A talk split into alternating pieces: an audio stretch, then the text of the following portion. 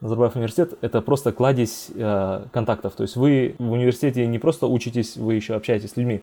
Тогда это был как раз э, пик биткоинов. Я построил себе несколько ферм, и я их всех разместил на своих цехах. Фейсбуковское интервью было намного более тяжким. Но у меня тогда не было ни ИП, ничего. То есть, э, если этот подкаст будет слушать там в Министерстве там, труда или не знаю. Вот. И говорит, типа, хочу открыть свой бар. Я такой понимаю, ну, то есть я сам был в ВХБ в Алматинском, я видел, сколько там народу, я понимаю, что это хайп, что это, ну, это реально классная тема. Салем, ребят, с вами Бауржан, и это второй сезон подкаста Q-Student. И в сегодняшнем выпуске вы услышите историю Адельбека Достьярова, на данный момент являющийся стажером в Amazon Web Services и студентом University of Washington. Он расскажет про то, как изготавливал мерч для РФМШ, также про брендирование для Назарбаев университета, свой образовательный центр, майнинг биткоинов и о многом другом. Приятного прослушивания. Вообще, как себя чувствуешь, Альбек? Все отлично, но есть свои плюсы, свои минусы, конечно. Вот. Но в целом, по сравнению с началом пандемии, вообще шикарно себя чувствую. Все хорошо, адаптировался, да. Отлично, отлично. Когда я вообще расспрашивал у наших общих знакомых, что они могли бы рассказать о тебе, у всех самые первые слова были типа «самый движниковый парень», «вы открыли бар», «ты был министром финансов», «ты также был одним из основателей. 7 chapter, да, открывал свой образовательный центр», и когда я открыл твой LinkedIn, у тебя там была совсем другая информация. то есть у тебя там два research а, ты также проходил стажировку там в авиате, да? Ну, то есть все такое связанное с программированием. Вот как, расскажи, пожалуйста, как у тебя в одном человеке умещается и программист, и такая предпринимательская деятельность также? А, хороший вопрос. А, Рахмет, ты очень такой интересный research провел. Даже некоторые моменты я уже сам подзабыл. А, Все можно ответить одним, одним хорошим ответом. Первое это то, что э, я делаю то, что я хочу делать. Второе то, что я делаю то, что надо делать, ну, чтобы там потом в будущем не, не голодать. Угу. Там маме какой-нибудь подарок ну, там, преподнести, там, чтобы дети были. Ну, детей пока нету, ну, там, чтобы все нормально было. И третье, я стараюсь найти какой-то баланс между этими двумя вещами. То есть, и того первое, я занимаюсь программированием, потому что это надо делать. А, я там занимаюсь всякими а, а, там э, бизнесами и так далее, потому что, ну, мне это интересно, ну, потому что пока молодой, хочется рисковать, хочется смотреть, что получается, что не получается. И третье, там э, еще немножечко то, что ты не говорил, это я стараюсь себя также там больше в финансах посмотреть, э, так как министр финансов, там на кейс-компетишенах участвовали, ну, потому что это да. какая-то смесь между деньгами, между состоянием и между бизнесом, ну, то есть что-то связанное. Хорошо. Ну, давай тогда начнем в более таком хронологическом порядке, да? Я, насколько знаю, самое первое, чем ты так более ну, довел до конца, это был Grade Up, то есть образовательный центр. А расскажи вообще про вот процессы во время открытия, как все было. А, на самом деле, мне кажется, каждый студент э, ну, там, хорошего вуза понимает, что чем он может зарабатывать, это обучать маленьких детишек. Вот. И так получилось, что я был репетитором у одного парниши, имен не буду называть вот сегодня особо.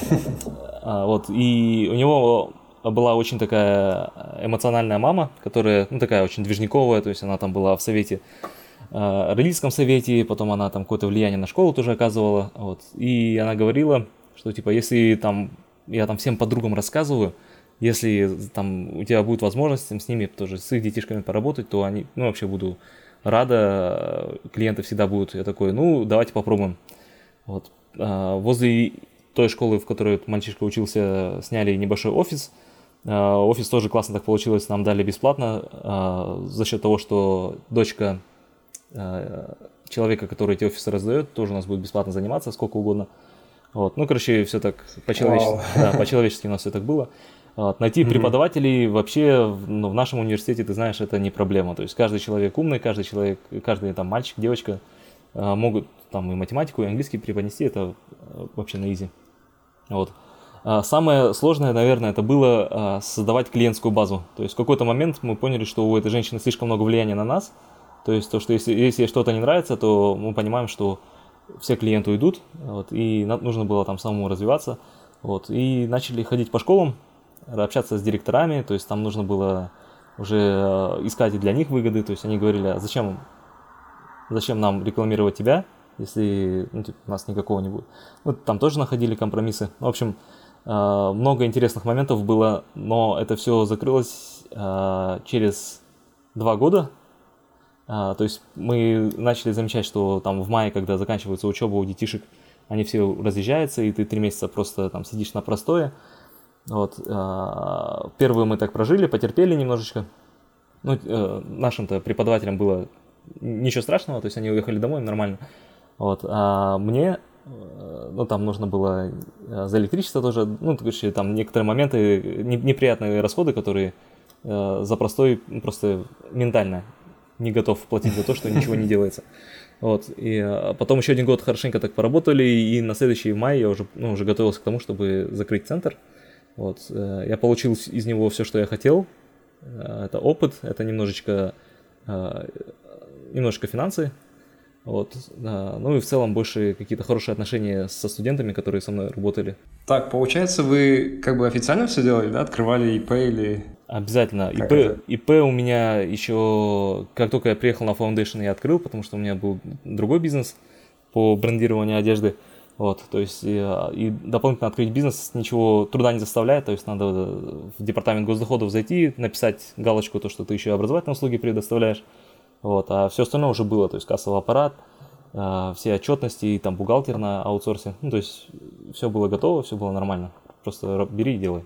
Получается, ты использовал тот же самый ИП, который использовал для брендинга, да? Да, абсолютно верно. То есть э, я не видел смысла там что-то новое открывать, потому что ну, я один человек и как-то а, просто дополнительные доходы указываешь и ничего сложного. То есть, оказывается, мир бизнеса в Казахстане намного легче, чем, чем его ликуют. Да, ну вот, кстати, у меня был вопрос насчет брендинга. Насколько я понял по Атриуму, то ты это делал сотрудничая с универом, верно? Да, То есть обязательно. все было типа официально, но почему-то были слухи, что это как, ну, люди делают просто мерч, да, неофициально угу. выпускают. Ты также делаешь же мерч физмата. Да, да, да. То есть ты все-таки сотрудничал, да, и с теми, и с теми, а, чтобы выпускать. Ну, как получилось? В общем, когда я делал мерч физмату, а, когда еще будучи в школе, это было вообще неофициально. У меня тогда не было ни ИП, ничего. То есть, а, если этот подкаст будет слушать там в Министерстве там, труда или не знаю, финансов, то да, это... Но я был маленьким, то есть Э, короче, просто хотелось попробовать что-то, но там и обороты были маленькие. Вот. После того, как я приехал в Назарбаев университет, э, у меня уже были контакты, то есть у меня не было никакого производства на тот момент. Э, и я просто узнавал, что нужно делать для того, чтобы вот запустить это все. И департамент маркетинга мне сказал, что нет, у нас типа свои есть доставки, с поставки, все нормально. Вот, и нужно было как-то аккуратненько это все делать. Но получалось находить выходы, а, там нужно было изменять дизайн, то есть э, именно там, как называется, трейдмарки не использовать там Назарбаев университет. Там была одна партия, где, нужно, где было просто написано, э, ну, первое слово без второго, вот, ну, короче, это было ну, таким лайф, лайфхаком, если кто-то хочет использовать, то пожалуйста. Вот, другое было, а, другая ситуация, как получилось все-таки начать сотрудничать с ними, это чарити. То есть э, я хотел, я уже понимал, что деньги на этом делать не получится особо э, поначалу, поэтому я хотел просто заслужить траст от нашего университета. Поэтому во все чарити мероприятия, ну, более-менее э, большого характера, там, Астана баллы, э, потом просто чарити ярмарки, э, я договаривался с э, департаментом, что весь профит, который будет приходить, э, он будет идти на, ну, то есть там ну, если ты помнишь, у нас были ярмарки в поддержку там одной девочки, э, там в Астанабале там были э, приюты для животных, были, ну, много чего интересного было. Вот. И только при этом условии они соглашались, но все было очень строго, то есть они говорили количество футболок, сколько можно было печатать, количество вот этих, вот этих, вот этих. Вот. Ну и этого и придерживались. То есть я хотел, чтобы они такие в какой-то момент увидели, такие, а, ну, Адельбек знает, что он делает, он делает все красиво, не обманывает. Вот, и дали большой заказ. Но этого не произошло, а, но произошло кое-что другое, э, это уже не связано с нашим университетом, а, но люди из департамента маркетинга подсобили в этом, то есть как бы все, что ты хорошее делаешь, оно без следа не, не обходится. Так, а что именно произошло? Про это я не слышал. А, открылся Астана IT University, а, который mm-hmm. был очень близко с нашим университетом, то есть там были, а, ну и оттуда заказы уже пошли, то есть а, там не было, ничего не было established, ну, то есть не было никаких связей. У нашего университета уже были связи с другими поставщиками, потому что он в 2010 открылся, в 2010 я еще был ну, молодым совсем, то есть ничего не знал.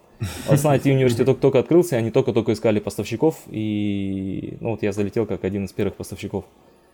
Вот. А, но в конце концов меня не получалось на расстоянии это все контролировать, пришлось продать все оборудование. Вот. Ну, в общем, э, но первые заказы Основайте университете, да, делали мы. В общем, было, было здорово. А получается, у тебя прям было свое оборудование, да, и ты как бы сам все делал, или как это происходило? Да, обязательно. Ну, то есть, э, как только я приехал сюда, у меня не было ни особо финансов, чтобы это все запускать, и я тоже был просто посредником поначалу. Mm-hmm. Да, и было ограничение в заказах, то есть у тебя должны быть такие заказы, которые Uh, у тебя остается какая-то маржа, при том, что ну, там, ты их делаешь, то есть они должны быть большие. Вот, а там мелкие заказы, которые, uh, которые ты понимаешь, что у тебя там остается в кармане 20 тысяч тенге, ради этого там ехать ночью на вокзал, все разгружать, ну, нету смысла. Вот. Э, и я просто понял, что будучи с оборудованием у меня будет больше flexibility в этом плане. Вот. И заказали, слава богу, там у нас в Казахстане это легко делается. А, в Алмате, в Астане совершенно по-другому. То есть в Астане нету никакого оборудования, в Астане нету расходников, вообще просто голое поле. Вот. Но чтобы ты понимал, в 2014 году приехал, в 2015 только открыл, в 2015 году в Астане, ну ты сам помнишь, напротив Назарбаев университета было степь с одной стороны и болото с другой стороны. Вот, поэтому, да, тяжеловато было все находить, но все из Алматы привезли и начали, начали делать аккуратненько, красиво. Вот, это по брендированию. Ну, вот. Но все равно одежду закупали из Узбекистана. Вот. Потом открыли mm-hmm. еще один небольшой цех. Ну, цех это, может, представление ребят, это там огромные площади. Нет, цех это три швейные машины. У нас работали три швеи которые шили там футболки, ну, футболки редко шили, там, свитшоты, толстовки, брюки иногда. Ну, в общем, вот. Окей, okay, а вот как это все происходило? Просто когда ты рассказываешь, это так довольно-таки легко звучит, но все равно там какие-то процессы определенные происходили, я уверен. И насчет именно открытия, вообще как это все регулировалось. А, на самом деле, это все можно делать все грамотно, аккуратно, как полагается, там по закону. И я старался по закону делать, честно-честно. Вот, и чаще всего это получалось. Не, серьезно говорю, сейчас тебе расскажу, что я имею в виду. То есть я там никого не обманывал. И, слава богу, в нашем мире, то есть если ты будешь общаться с людьми, там, которые в этой сфере разбираются, они а, все знают. То есть у них это уже все поставлено. Для них открыть еще один цех по, там, по брендированию, это вообще никакого труда не составляет. Потому что они знают, какие оборудования закупать, они знают, что проверить, когда ты закупаешь, э, где у кого что брать. Вот. И с такими людьми просто надо больше общаться. Вот. В то время, когда я в Алмате все это закупал, ой, не закупал, а занимался этим всем, будучи школьником, э, такие связи появились. То есть я был посредником, поэтому они тоже как-то бенефит получали от этого. Вот и я им сказал, uh-huh. э, я попросил этих людей объяснить мне, как это все делается. А, там немножечко терки, ну, то есть ты понимаешь, да, то есть они думали, вот конкурент появится, потому что у них заказы тоже со стороны были. Вот. Mm-hmm. А обычные работники, которые в цеху стоят, не которые там э, заправляют эти всем там директора, просто там говоришь им Рахмет чуть-чуть, вот, и они все, все классно рассказывают, дают все контакты, ну и нормально получается. Вот. После того, как э, нужно было, я понял, что нужно шить свое, потому что там ждать, пока с Узбекистана все это приедет, там еще если большой заказ надо таможенно оформлять, э, ну такие мелкие неприятные вещи. А, тут ну, то же самое, то есть ты находишь человека, который в этой сфере работает, а, и эта женщина была, и она все раскидала, все объяснила, какие, что, где, как их брать. Ты просто берешь, едешь и делаешь. Ну, то есть, когда тебе что-то говорят, это намного легче, чем когда ты сам набиваешь шишки. Сам я открывал э, ИП и ТОшку, и несколько раз попадался на этом, то есть у меня каждые полгода блокировали счета, потому что я забывал платить налоги. Вот. А, один раз okay. даже такая история была. А, у меня, ну, то есть у меня бизнес малый, то есть там налогов не так много. У меня еще по упрощенке там 3% было. Вот. Одно полугодие я ничем не занимался, ну, то есть там э, экзамены были, много чего всякого было, вот, и поэтому там маленький доход, и я про эти налоги вообще забыл. Вот. Один день хочу с девушкой сходить кое-куда, там, оплачиваю карточкой, а мне говорят, все заблокировано, заблокировано, заблокировано. Я такой, блин, короче, ну неприятный момент был. Вот, я такой смотрю, реально заблокирован, звоню в банк, мне говорят, типа, вот департамент госдоходов по Исильскому району города Астана заблокировал все счета, короче, обращайтесь к ним. Я звоню туда, на меня начинают орать, типа, ты капец, там неплательщик, мы тебя там посадим, всякое такое. Я такой, что делать, что делать? Он говорит, в Астану приезжай, короче. Ну, а я в Алмате ну, летом находился. Я срываюсь, резко улетаю в Астану. Вот, ну, там первые билеты, которые были, взял сразу же. Приезжаю такой, что делать, что делать? Они такие, ну, типа, первый раз тебе там предупреждение, вот, пиши этот, объяснительную. Я такой, а, ну хорошо, короче, хорошо. Я говорю, а, а что было бы, если бы не предупреждение? Говорит, мы пеню бы тебе поставили. Вот заплатил бы 850 тенге, да? Приятно было бы тебе? Такой, блин, я на эти билеты больше потратил, чем за пеню. Такой, ну ладно, хорошо. Ну, вообще вот, вот на, на вот этих моментах организационных я шишки набивал. То есть э, одному чуть сложновато делать, если там без дисциплины, но там со временем все равно привыкаешь, и, ну и все идет как по маслу. Угу. Так, интересно, но с грейдапом Насколько я помню, ты сказал, что все закрылось, как только сезон уже закончился, да, и спрос особо упал. Да, да, да. И просто решили закрыть его. Да, закрыли. Ну, там еще как раз начиналась стажировка авиаторская, если не ошибаюсь, э, летняя. Вот, я не видел смысла там находиться в Астане, чтобы там искать других учеников. А потом просто, mm-hmm. ну, то есть за пару месяцев до этого я же понимал, что мы закроемся. Родителям объявил, арендодателю тоже все сказал. И, э, ну и закрылись. То есть не, no regrets, никаких сожалений. Э, это так, как и планировалось это делать. То есть если бы я хотел, э, видел будущее в этом, в этом туда, я бы там впрягался бы, как там Пифагор открывается, да, там Асан Жалдасов. Вот, но я не видел это как что-то sustainable для себя. Я видел это как что-то попробовать, что-то получилось, что-то не получилось. Ну и все, на этом халас. Хорошо. Так, а получается, с авиаты это уже было как мне просто интересно, я как сам на компьютер-сайенсе учусь, это было как что-то вот то, что все знают, да, про их стажировку. То есть бывает же, когда они прям анонсируют, делают как бы интервью, да, все эти отборочные а, туры. Либо это было как-то, может быть, по-другому, то есть через знакомых как-то. То есть как это было? А, на самом деле это была комбинация. А, то есть это была везде объявленная стажировка, то есть да, э, я ее нашел сам через Career Advising портал, mm-hmm. вот, и подал туда. Вот. Но у меня бэкграунд был вообще нулевой, я был робототехником, я не программист. А, более того, я знаю кучу ребят с нашего университета, которые как веб-девелоперы, они еще более, ну, намного бешенее, чем я. Вот. И, честно говоря, я особо не верил в то, что я получу эту стажировку. Но так оказалось, что разработчик с, с авиаты, который как раз-таки занимался там набором интернов, а, узнал мою фамилию. А, так получилось, что этот менеджер мой ну, в авиате и мой брат э, вместе учились в Штатах по Балшаку в какой-то момент. Вот, и, ну, как сказать, ну, сам понимаешь, что, что мой брат хорошо перформил в тот момент в Штатах, а, поэтому mm-hmm. он подумал, ну, может быть, это у них в крови, вот, и дал шанс. И, надеюсь, не жалею теперь. Но там тоже был косяк, конечно, конкретный. Я тебе, если хочешь, я тебе могу рассказать. Да, конечно. Интересно. А, в общем, у меня такое понимание в голове, что если у тебя, ну, то есть, если ты хочешь что-то делать, делай это сам. Вот, и мой ментор, он очень хорошо следил за тем, что я делаю. В какой-то момент мне нужно было а, проверить фичу по удалению а, промокодов ну, то есть, если авиата там где-нибудь э, накосячила, да, с каким-то клиентом, то чтобы customer experience повысить, они там дают промокод. Вот. Некоторые промо промокоды можно было, оказывается, использовать несколько раз. И мне нужно было почистить этот код, где один раз используешь, все, он удаляется из баз данных. Вот. И это, задача несложная, я это сделал. И чтобы проверить, мне нужно было фейковые билеты понакупать, понапокупать и, ну, то есть, и проверить, промокод он удалился или нет.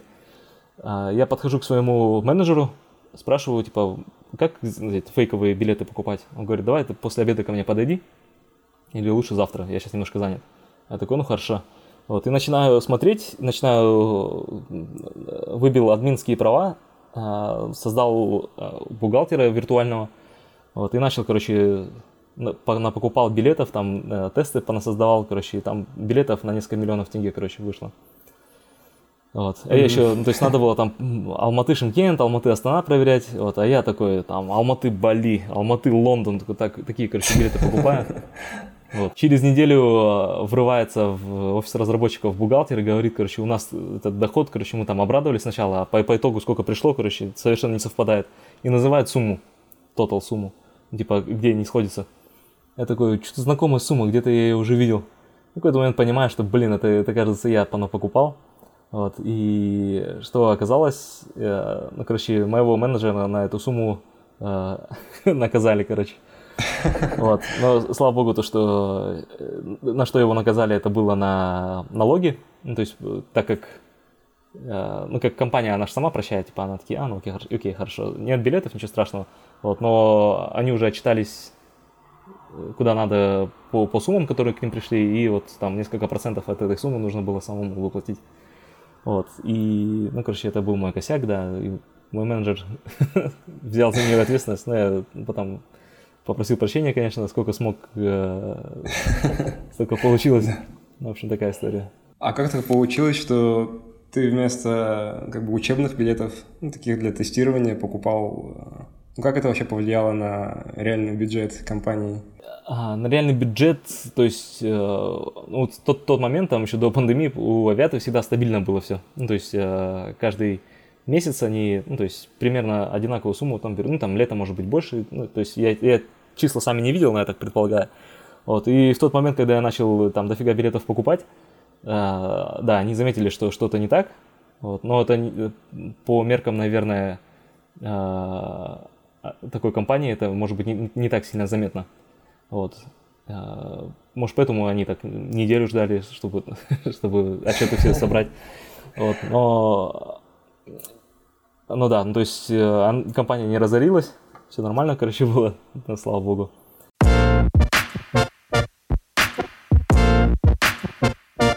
И как бы далее, Альбек, в 2018 ты уже министр финансов.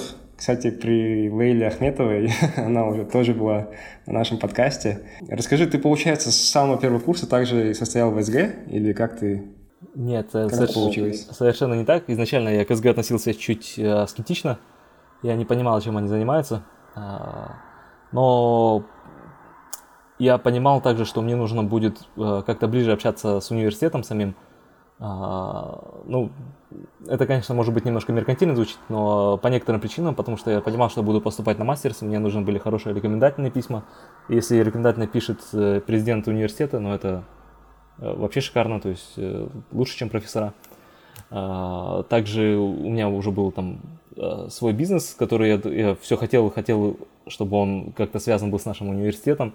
Вот, и, ну, в общем, такие у меня, так, такое мнение было. И когда увидел позицию министра финансов только в четвертом, на четвертом курсе, вот, 2018 года, я подумал, кажется, это мое. То есть я не видел себя там президентом СГ потому что, ну, у меня нету таких э, данных, как у Лейлы.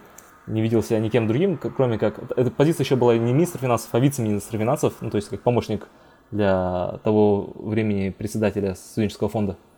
Вот я подал, uh-huh. и там на совещании сказали, типа, ну, у этого парня есть неплохие данные, а, поэтому давайте сделаем его министром финансов, пусть он все, весь responsibility на себя берет. Я такой, уху, ну давайте сделаем. Ну, так и получилось. А что вообще министр финансов делает? Типа, вообще, как мое представление о СГ, я так понимаю, Министры, они как бы отвечают просто за разные сферы деятельности, ну, на которые как, как раз-таки, какими министрами они называются, правильно? И чем именно занимается министр финансов? А, это очень хороший вопрос. А, и я тоже спросил это на интервью у Лейлы. Типа, спасибо большое. А чем занимается министр финансов? А, ну, в общем, вот, такой позиции, как таковой, а, она была немножко фиктивная. То есть, председатель студенческого фонда и министр финансов это всегда был один и тот же человек – вот, и э, по-хорошему министр финансов должен был те финансы, которые там студенческий фонд приходят, их как-то э, грамотно чуть-чуть ну, там, распределить, потому что все студенческие деньги уходили на мероприятия раньше. Вот, в какой-то момент в студенческом фонде начали появляться не только студенческие деньги, то есть там другие фонды начали нас поддерживать. Вот, и так получилось, что там были дополнительные средства, с которыми можно было что-то делать. То есть улучшить жизнь студентов или как-то вложить их во что-то, чтобы потом еще больше улучшить жизнь студентов. Вот. И я тогда думал, ну все, у меня карт-бланш, я там могу все что угодно делать с этими деньгами, там инвестиционные фонды открывать и так далее. Вот. И начал писать стратегии, разные стратегии, очень много стратегий написал. А, догадаешься, сколько из них одобрили? Ни одну? Ни одну из них не одобрили, конечно же. А, одна, одна из стратегий это было открывать а, facilities для студентов а, вместо тех, которые у нас есть на, на кампусе, то есть вместо А2, допустим, открыть студенческий магазинчик, Э, вместо столовой открыть студенческую столовую, ну, то есть, которые э, там не, не профитная столовая, которая э, ну, там цены для студентов, то есть нету никакой маржи. Вот. Но на тот момент это не было согласовано, то есть не, нельзя было, потому что подписаны были все договора с арендодателями. Вот это, ну, то есть сказали, давай это на потом оставим. То есть хорошая тема, оставим на потом. Я, будучи уже, когда закончил, уже приехал в Штаты, увидел, что студенческое правительство открывает свой магазинчик, я да. так счастлив был. То есть, я, я не знаю, открыли ли они тот документ, который я показывал там Бахтияру в тот момент. А, но я был очень, очень рад, что они это делают, что к этому приходят. И это было прям супер. Молодцы, большие молодцы. Угу. Вот насчет именно Министерства финансов. Я знаю, что вот в ноябре был большой срач такой в атриуме по поводу криптоферм, да, то есть э, то, что в SG кто-то майнил, там проблемы с интернетом еще одновременно появились, и в центре как бы всего этого оказался ты. Расскажи, пожалуйста, что именно тогда произошло? А, ну хорошо. Что тогда произошло? А, тогда, ну, ни для кого не секрет, что это был как раз э, пик биткоинов, то есть это 20 тысяч за биткоин, это был ну, его самая высокая цена.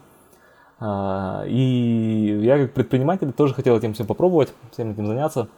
А, я построил себе несколько ферм, вот, и я их всех разместил на своих цехах. Ну, то есть у меня в тот момент были цеха, э, то есть там по брендированию и так далее – вот. Но потом начал замечать, что ближе к осени они отрубаются, ну, из-за холода. Вот. Mm-hmm. Вот. И их надо было куда-то перемещать. Несколько ферм я поставил своим друзьям э, домой, ну, те, кто в Астане были. Э, и у меня была одна ферма, самая маленькая, э, которую я решил поставить к себе в комнату, ну, потому что это был, по сути, компьютер, я на нем смотрел и фильмы, и браузерил, ну, то есть э, так, так было. Вот. И был единственный момент, ну, то есть он у меня стоял в комнате, а, они греют ужасно просто. Прям очень-очень-очень горячие. Вот. А, потом я такой подумал, ну, у меня же есть кабинет, вот, дай-ка я туда поставлю. То есть тут переместил весь компьютер, там монитор поставил свой а, и ферму туда поставил. Ну как ферма? Это, это был компьютер, по сути говоря. Вот, она простояла там три три дня или четыре дня, а, пока э, туда не пришла уборщица. Вот. Пришла уборщица, говорит, там бомба стоит. Вот. Э, департамент по студенческим делам пришел, такой посмотрел, что, что такое, короче, и, ну, и все. Вот. Потом это все началось. А за что я раскаиваюсь сейчас? А, ну, ты знаешь, то, что мы платим за общежитие, мы платим за электричество. А, ну, то есть это все за commodities, э, которые мы оплачиваем, они входят в наши Э, как сказать, в нашу ренту, то есть то, что мы оплачиваем. А, то, что входит в студенческий, ну, то есть в этот кабинет, ну, это все, говоря, грубо говоря, спонсируется университетом, не студенческими деньгами, а университетом, ну, то есть э, субсидиями, не субсидиями, а как, ну, гранты от Министерства образования, да, или, да. ну, кто там? Налогоплательщиками. Да, да, да, налогоплательщиками. И да, то есть то электричество, которое я потратил за вот эти несколько дней, а, это было не из моего кармана. То есть да, я их, грубо говоря, украл. Та ферма, она была на полторы тысячи ватт. Ну, то есть, грубо говоря, это как будто чайник, э, не выключая, стоит и, короче, начинает э, работать ну, целый день, круглосутки. Вот. А, поэтому на, что, на чем мы сошлись, а, то, что, ну, то есть, чтобы эту вину покрыть, то, что было намайнено, а, ну, в, в тенговом эквиваленте закинуть в студенческий фонд. Вот. Я подумал, что ну, это было справедливо. В принципе, там не такая большая сумма, за которую там надо зубами вгрызаться. Такой, нет, я там... То есть я такой, хорошо. То есть, чтобы, чтобы все было по-честному, чтобы у меня потом никто не предъявил, что вот ты там Адельбек крадешь у простых налогоплательщиков. Да, так так и поступили. А, но то, что началось в Атриуме происходить, то, что началось там среди студентов, это было просто... Я просто не понимал, сколько злости у людей может быть. А, то, что меня... Ты знаешь, как работают э, ну, криптофермы? На самом деле нет, вот было бы интересно узнать как раз. Ну, грубо говоря, они просто... Э, это большие машины по вычислениям математических задачек. Вот. И в тот, тот момент, когда у меня эти криптофермы стояли а, в моих цехах, в месяц я брал модем, который там э, раздавал э, на 1 гигабайт. Да, и то есть 1 гигабайт хватало на три фермы с лихвой на целый месяц по интернету, по трафику. Вот. И, mm-hmm. ну, ты сам знаешь, модем это не такая вещь, которая там у них суперскоростной интернет, он отбирает там все, все порты, забирает, нет, такого не было. То есть это обычно там Wi-Fi раздает, он все делает. Вот. Интернет он кушает очень мало. Чего он действительно много кушает, это электричество. Вот. Но, слава богу, в Казахстане электричество недорогое, поэтому не такие большие затраты там были. Вот. И то, что меня а, обвиняли в том, что там из-за Дельбека я там не могу учиться, там, у меня Moodle не загружается, я такой, ну, я, я точно не смотрел распределение трафика, но я на 99.999% уверен, что это не, ну, не, не у меня беда была. То есть те ребята, которые играют в доту, и они, нет, они нормально, они все хорошо. А Дельбек поставил там решать задачки, это все, это проблема. Ну, насколько я знаю, после этого случая тебе пришлось уйти, да, с должности министра финансов?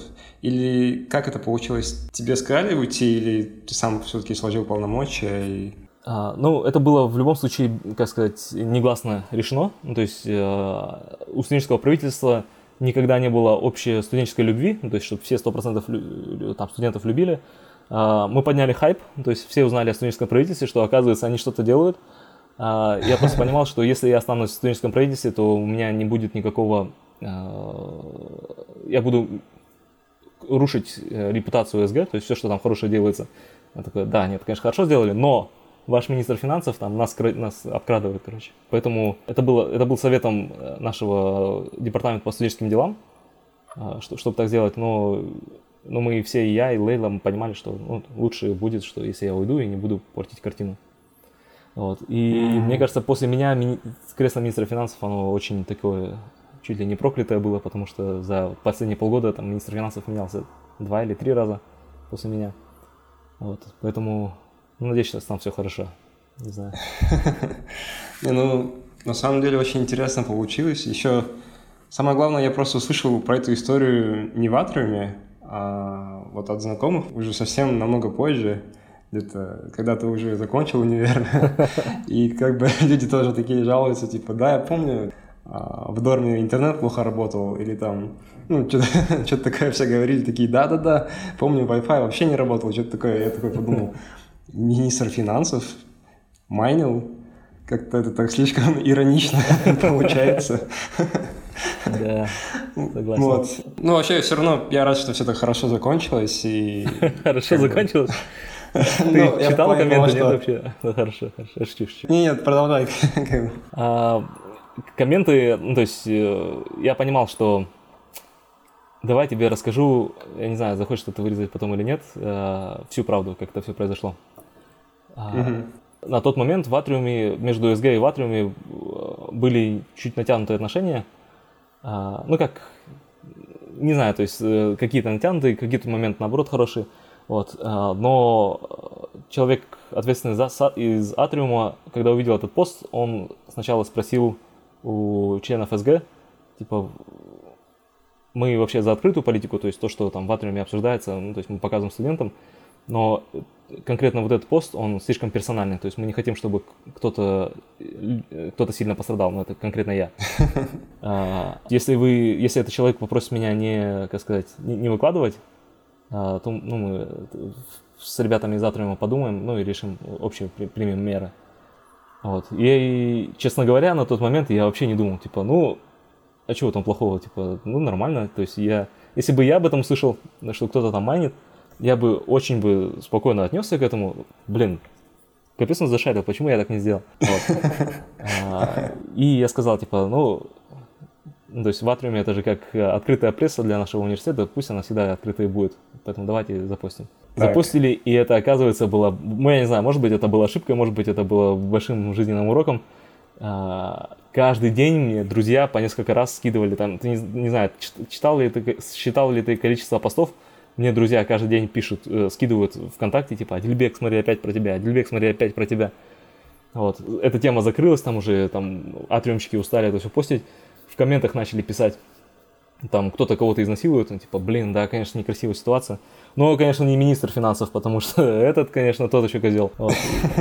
И так, так постоянно было. То есть даже ситуация была, я там одной девочкой, с одной девочкой ухаживал в тот момент.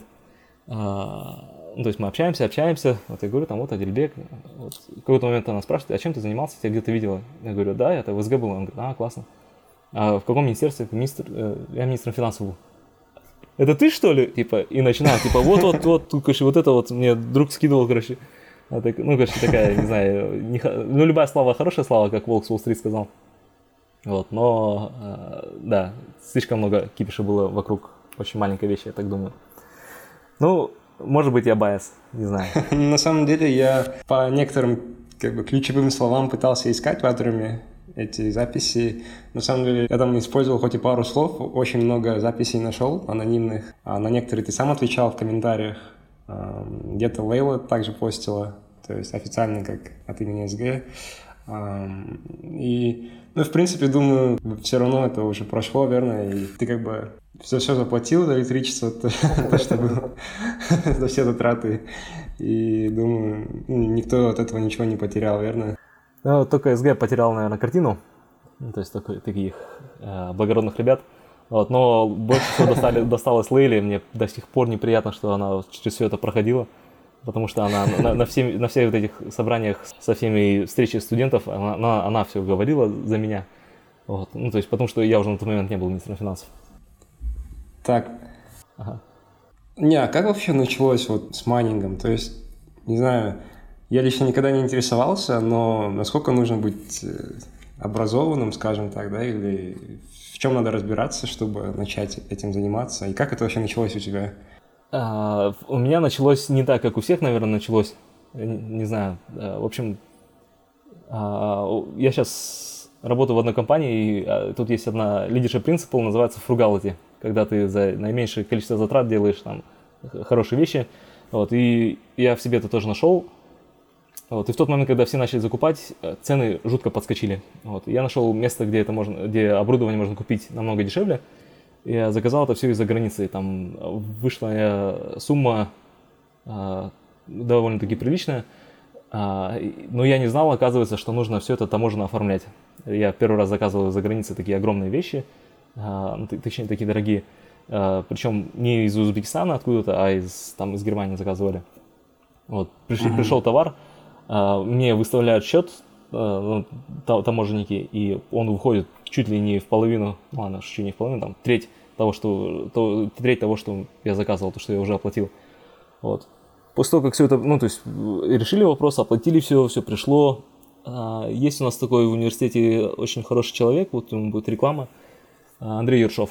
Угу. Вот. Фотограф. А, да, он фотограф, он робототехник, и он хорошо разбирается в хардвере. То есть я ему все принес, говорю, сможешь собрать?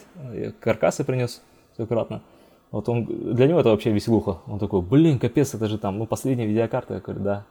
Вот. Он все это собирает, показывает, ну, то есть э, поставил туда э, винду, он, короче, все как полагается, сделал грамотно. Вот, вообще вопросов не было. Э, то есть, опять же, я этим то есть, не копошился. Э, я, ну, то есть, я поставил материнскую плату просто попробовать, типа, они работают, втыкаются, нет, а все остальное там все как полагается загружать, все аккуратно там э, стабилизировать, адаптировать работу видеокарт. Это все сделал другой человек, более разбирающий, чем я. Поэтому, опять же, для того, чтобы что-то начать, тебе нужно просто желание. А люди, которые в этом разбираются, их полным-полно, и в Казахстане в нашем университете особенно, в Казахстане их тоже дофига. Поэтому образо- образование вообще никак не зависит. То есть я видел таксистов, которые этим занимаются, поэтому... То есть не обязательно быть. А, что совершенно не обязательно. И, то, что я major, мне только, наверное, контакт с Ершовым достался, а все остальное это уже...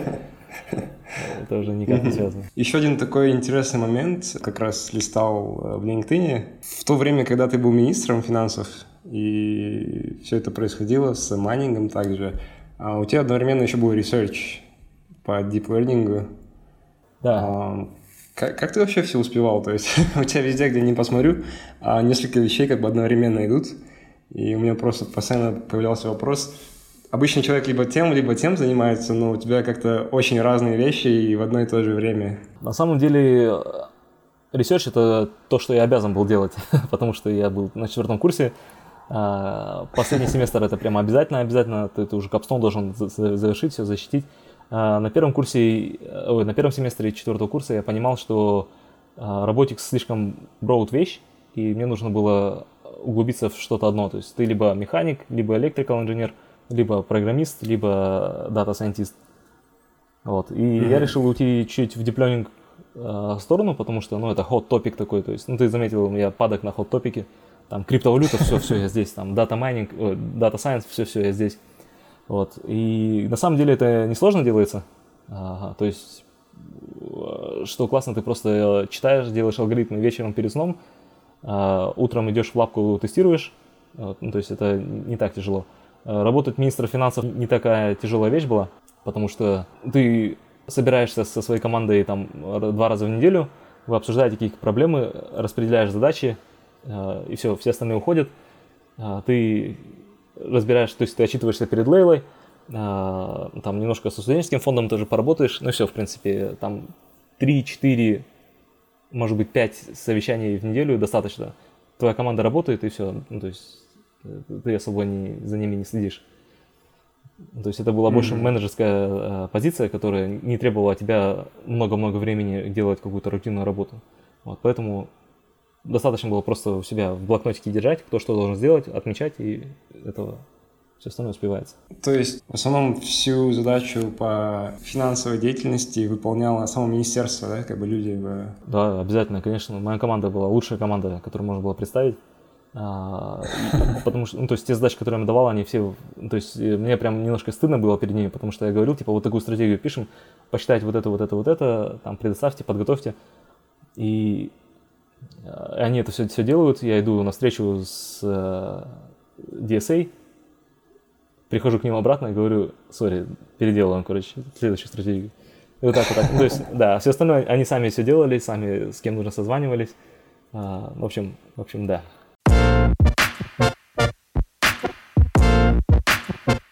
Тогда следующий вопрос. Думаю, это будет уже последний вопрос по теме как бы, бакалавра. Да? Я недавно как раз э, начал читать в Атруме, и заметил один комментарий у тебя, ты оставлял под постом. Ты писал, что у тебя на проживание в США более-менее как бы на еду и проживание а, деньги шли от бизнеса.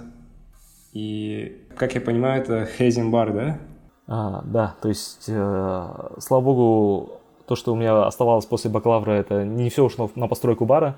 Тем более мой, ну, то есть, э, поначалу, да, то, что приходило от бара, то, что оставалось еще с Казахстана – да, это, это на проживание хватало.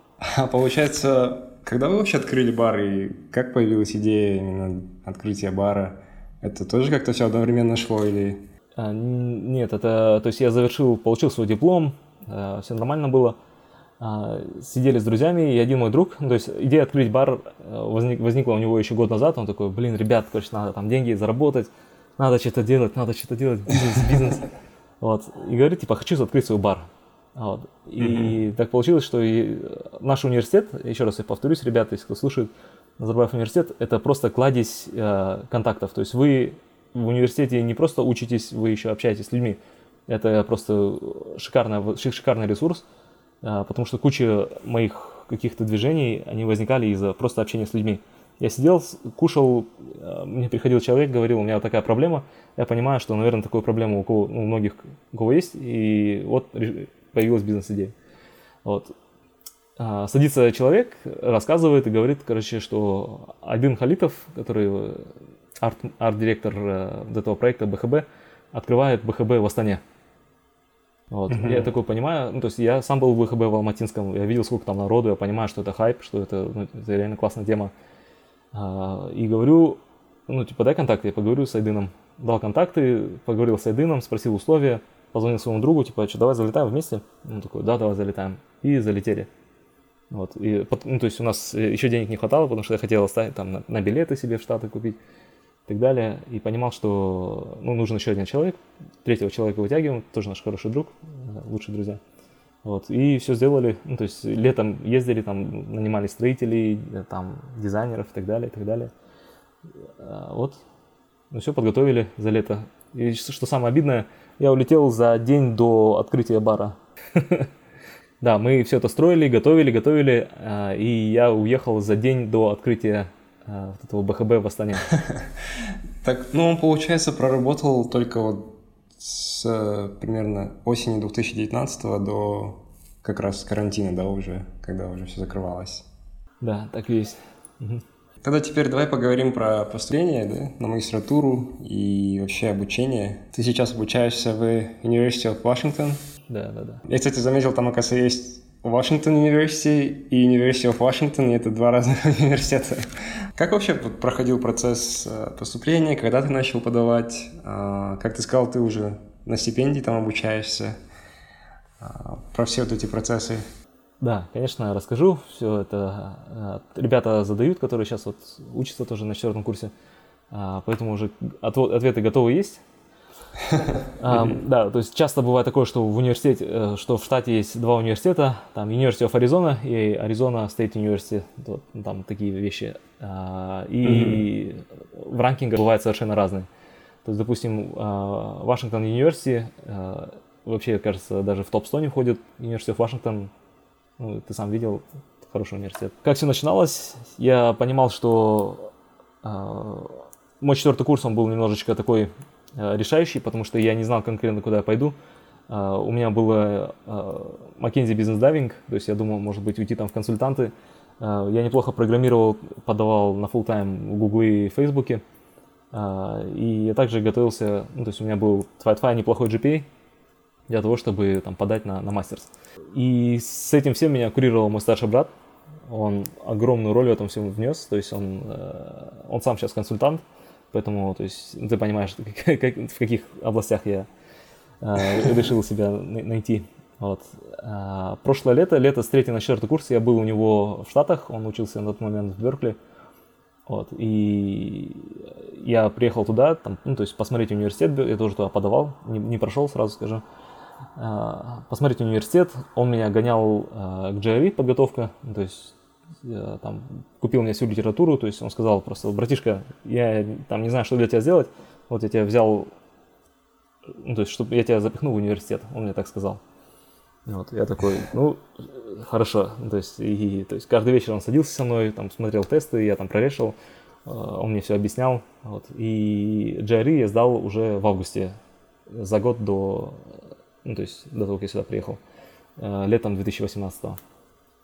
А, к TOEFL я совершенно не готовился, потому что если ты сдаешь GRE хорошо, то ты и TOEFL, соответственно, хорошо сдаешь. И осенью, ну, то есть э, начало четвертого курса, я начал э, там, писать рекомендации, то есть писать uh, Statement of Purpose, начал как раз таки в SG пошел, чтобы, если что, там был выход на президента, там Шигео Кацу, на он мне рекомендательно написал. И, ну вот, и так вот двигался, двигался, двигался с профессорами, поэтому решил сделать за, за год-два research а, чтобы от профессоров тоже было а, какой-то фидбэк. Вот, я все делал. В октябре у меня уже были поданы заявки в 6, 5 или 6 университетов. И прошел только в один университет. А, и это не секрет, я этого не стыжусь, потому что я подавал только в те вузы, где был фандинг, потому что я бы сам не осилил. И так получилось, что я знал про фандинг только в University of Washington своем, на мастерс. Все остальные были на PhD. Для PhD я, видимо, был совершенно не готов. То есть и я бы очень сильно разочаровался в тех вузах, которые меня приняли бы, если бы, если они меня приняли. Так, ясно. И, кстати, я вот заметил, почему у тебя написано в профайле то, что у тебя мастерс длится с 19 по 20, то есть он только один год uh-huh. в of Washington. Ну, может, ты можешь делать э, два года, три года, сколько хочешь ты делать, э, но мне дали такой грант интересный, который покрывает обучение только на один год. И если бы я закончил за один год, то, ну, то есть я бы ничего не платил за свое обучение. А, но тут в Штатах есть такая система, что если ты за один год заканчиваешь, то у тебя нету авторизейшена работать летом. Ну, то есть тебе надо там отдельно все подавать.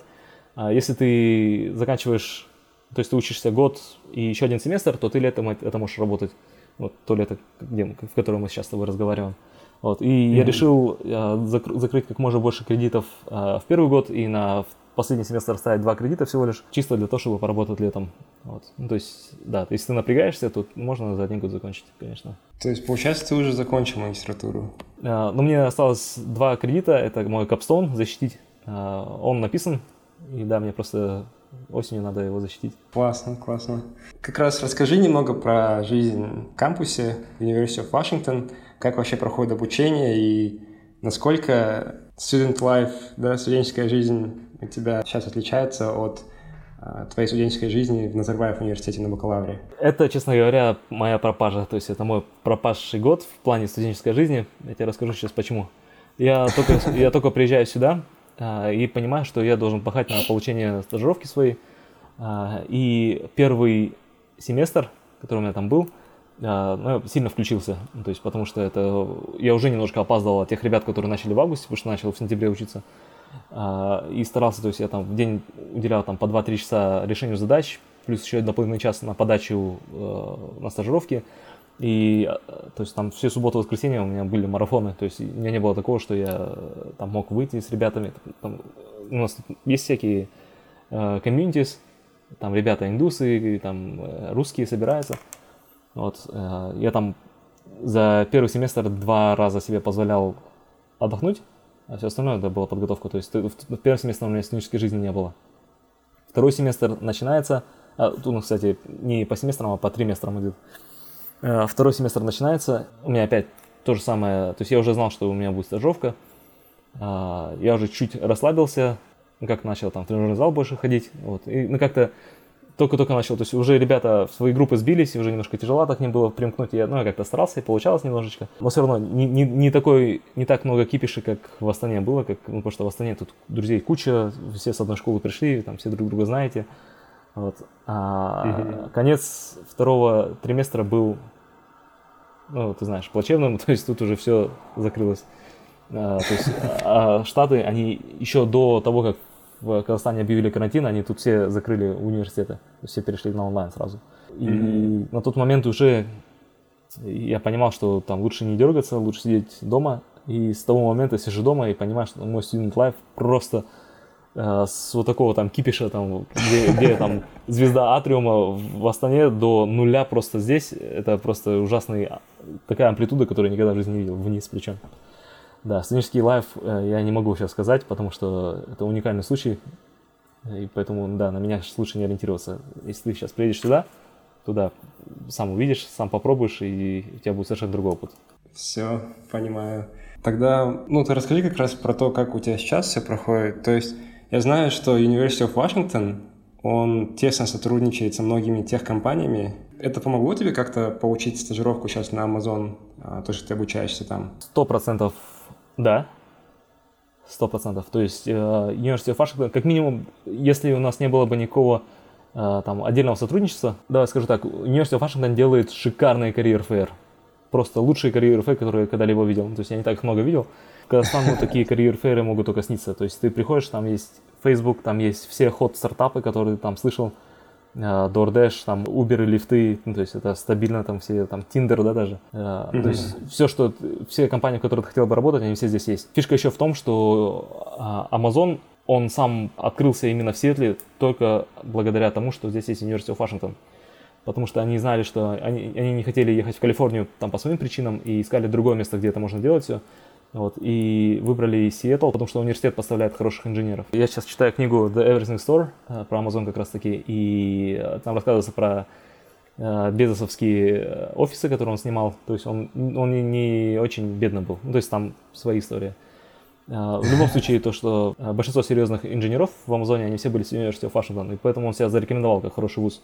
Поэтому, когда ты пишешь на резюме, mm-hmm. что ты вот с этого вуза, то Amazon, как минимум, на тебя смотрит уже приятнее. То есть он знает, типа, это гарант качества. Вот. А, к сожалению, так не работает с Google и Facebook, потому что для Google и Facebook там Стэнфорд, потому что они в Калифорнии находятся, у них основные офисы. Я подавал и в Facebook, и в Google, и в Amazon. А, Google меня даже mm-hmm. не рассмотрел на интервью, не позвал меня. А, Facebook дал мне шанс, э, дал мне интервью, и э, у меня было, я уже не помню конкретно количество интервью, но два, два самых серьезных это вот Facebook и Amazon. И фейсбуковское интервью было намного более тяжким. То есть э, те задачи, которые они давали, э, это было, ну прям, надо было сидеть конкретно и думать. Э, может быть, это было по двум причинам. Э, Facebook я проходил раньше, чем Amazon, то есть к Amazon я уже был более подготовленный.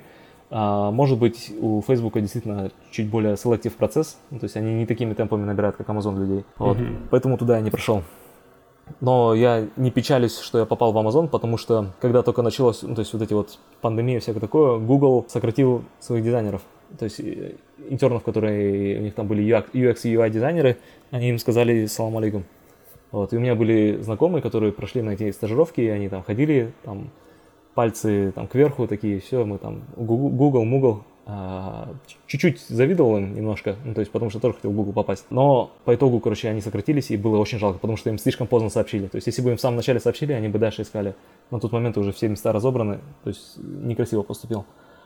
А, это первое. Сейчас я нахожусь а, в Амазоне, и у нас была такая ситуация, что Трамп хотел выгнать нас, студентов. А Амазон поступил очень красиво, то есть он нас собрал всех VP, сказал, ребят, все international студенты, не переживайте ни в коем случае. Если вы понравились Амазону, то мы вас запихнем любыми способами. Будете работать в Канаде, в Австралии, в Южной Африке. Короче, мы от вас не откажемся. Ну вот, это было, то есть, прям очень протектив себя чувствовал, типа, а, ну все хорошо, теперь надо просто понравится им. Вот. Классно. Да, то есть они лояльность свою э, показали очень серьезно. Поэтому, э, если я раньше думал, типа, какую компанию выбрать, там, может быть, там, на деньги вести, всякое такое, сейчас я уже вижу те вещи, о которых я раньше не думал, что, ну, вот эта лояльность компании, то есть то, что компания за тебя отвечает, и это очень, очень классно. Я тут э, на этом месте один момент вспомнил, как раз из темы твоего senior толка в Назарбаев университете. Смотрели ли они на твои soft skills? То есть, когда они делали отбор, я знаю, что в Фейсбуке, да, есть отдельное вот интервью, которое именно на то, где надо тебе про себя рассказать. Ну, более когда смотрят на твои человеческие качества.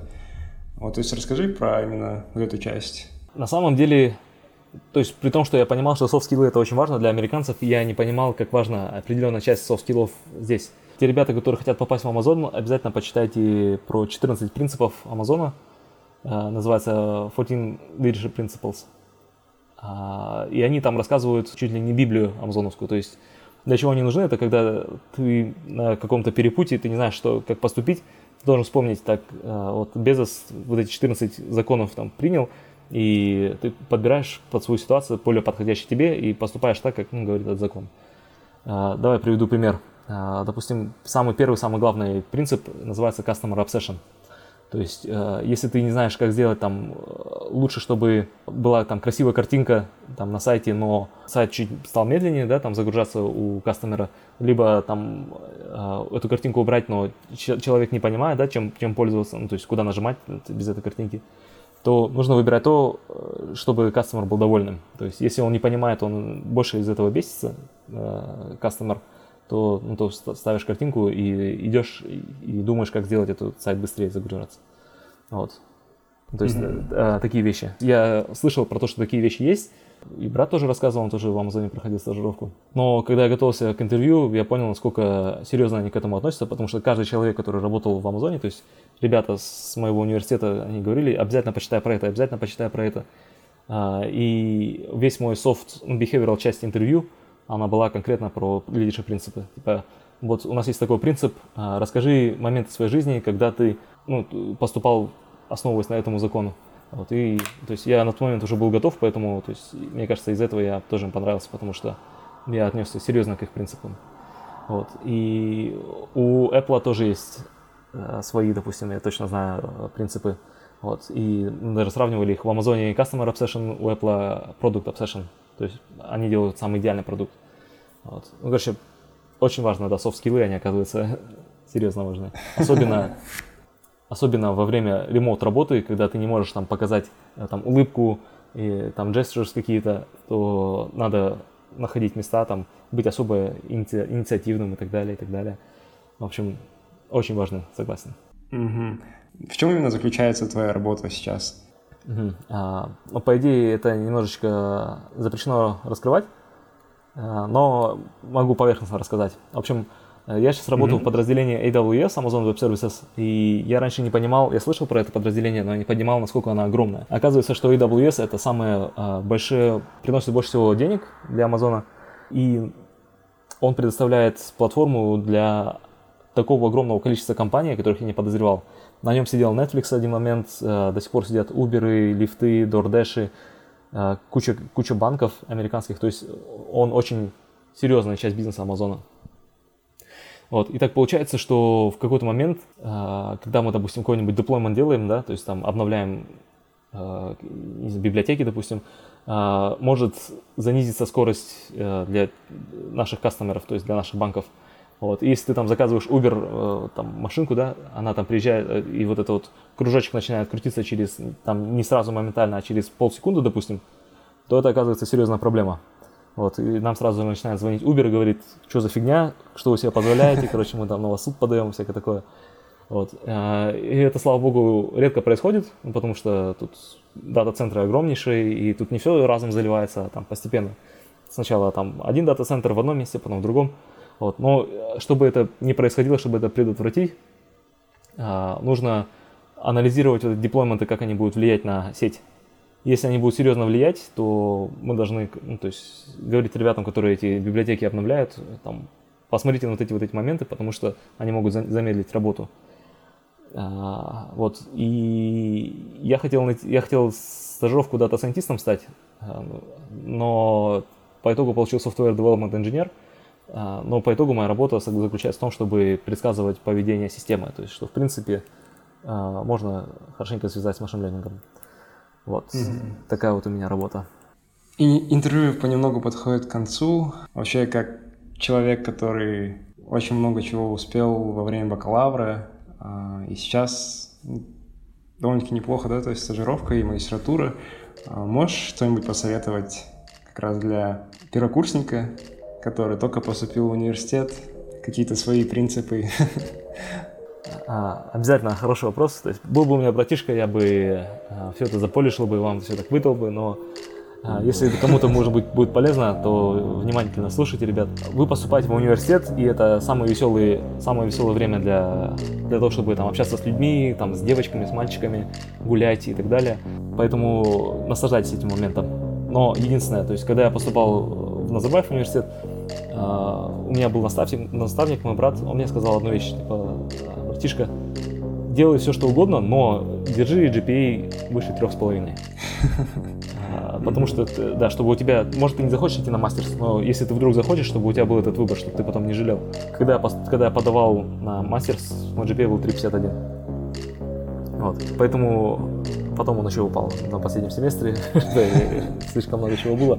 В общем, вот, поэтому а, не уделяйте слишком много энергии на то, что вы не уверены, будете делать вы или нет. А, делайте необходимое и достаточное. Вот. Если вам что-то нравится, а, что-то попробовать, и что вы чувствуете, вы можете найти себя в этом, там, допустим, в бизнесе, делайте обязательно, потому что только так, только опытом нарабатываются шишки и, ну, и успех. Я не могу сказать, что я успешный бизнесмен, потому что все мои бизнесы закрылись по итогу. Но я, я точно вынес оттуда кучу уроков, которые, которыми нигде, мне кажется, тебе не расскажут. Допустим, я находил контакты поставщиков у таксистов, когда ехал в Яндекс Такси, разговаривал по телефону и ругал своего работника за то, что он, э, ну, короче, не смог выбить товар. А таксист, в общем, помог мне. Ты, ты никогда не знаешь, где ты найдешь полезного человека. А, поэтому общайтесь как можно больше, обязательно, потому что все люди в какой-то момент э, могут быть интересны в той сфере, в которой вы, оказывается, раньше не думали. Но и когда будете, когда вы наконец-то увидите свой э, direction, в который вы хотите идти до талого, э, тогда надо не жалеть сил. То есть тогда надо каждый день просыпаться и там 2-3 часа минимум в день. Я еще халявил, то есть надо больше работать. А, делать и работать над этим, и обязательно получится. То есть э, я не знаю, как, как в Казахстане сейчас эта ситуация, то есть если ты работаешь, у тебя получится что-то или нет, но там есть места в мире, где точно то, что ты делаешь, вознаграждается. Я вот знаю, ты сейчас сказал про, ну, про то, что прям иногда не получалось, да, по 2-3 часа в день уделять тоже. А, и у нас не принято особо о чем-то жалеть, но есть ли у тебя какие-то вещи, которые ты думаешь, ты мог бы больше времени этому уделять? А, я, я немножечко жалею, чуть-чуть жалею, да, конечно. А, то есть, когда я вольнул интервью с Фейсбуком, то есть у меня был план, который я решаю, через неделю после того, как я вольнул, то есть э, я дальше продолжил решать, я видел ту задачку, которая у меня попалась на Фейсбуке. Mm-hmm. Да, то есть если бы я начал на недельку раньше, то, возможно, бы на интервью с Фейсбуком я уже был бы подготовлен, эту задачку решил бы и сейчас бы там находился где-нибудь в Калифорнии. Но, но ни, никто не знает, что происходит, что произошло бы, если бы вдруг. Поэтому не знаю, правильно ли жить или нет. Э, я бы хотел поработать в Фейсбуке, да, но то, что у меня сейчас есть, я очень сильно ценю. То есть без этого вообще никак. Это Э, я очень благодарен своему брату, потому что он меня вытаскивал просто из, из, ну, то есть из дна. Э, очень благодарен всем тем людям, с которыми меня вот судьба встретила, то есть мы друзья, да, с которыми мы там делали бизнес, что я смог там, ну, там хотя бы какие-то финансы привести из Казахстана. Поэтому, да, жалеть может быть неправильно, но я чуть-чуть жалею. Отлично. И тогда последний вопрос по традиции. Как бы ты назвал этот эпизод с тобой? А, как бы я назвал эпизод со мной. Интервью Адельбек Достияров. Не, ничего обо всем. Уважаемые слушатели, спасибо большое за внимание. Если же вам понравился наш подкаст, можете подписаться на наши каналы в Инстаграме, Телеграме и ВКонтакте. Всем пока!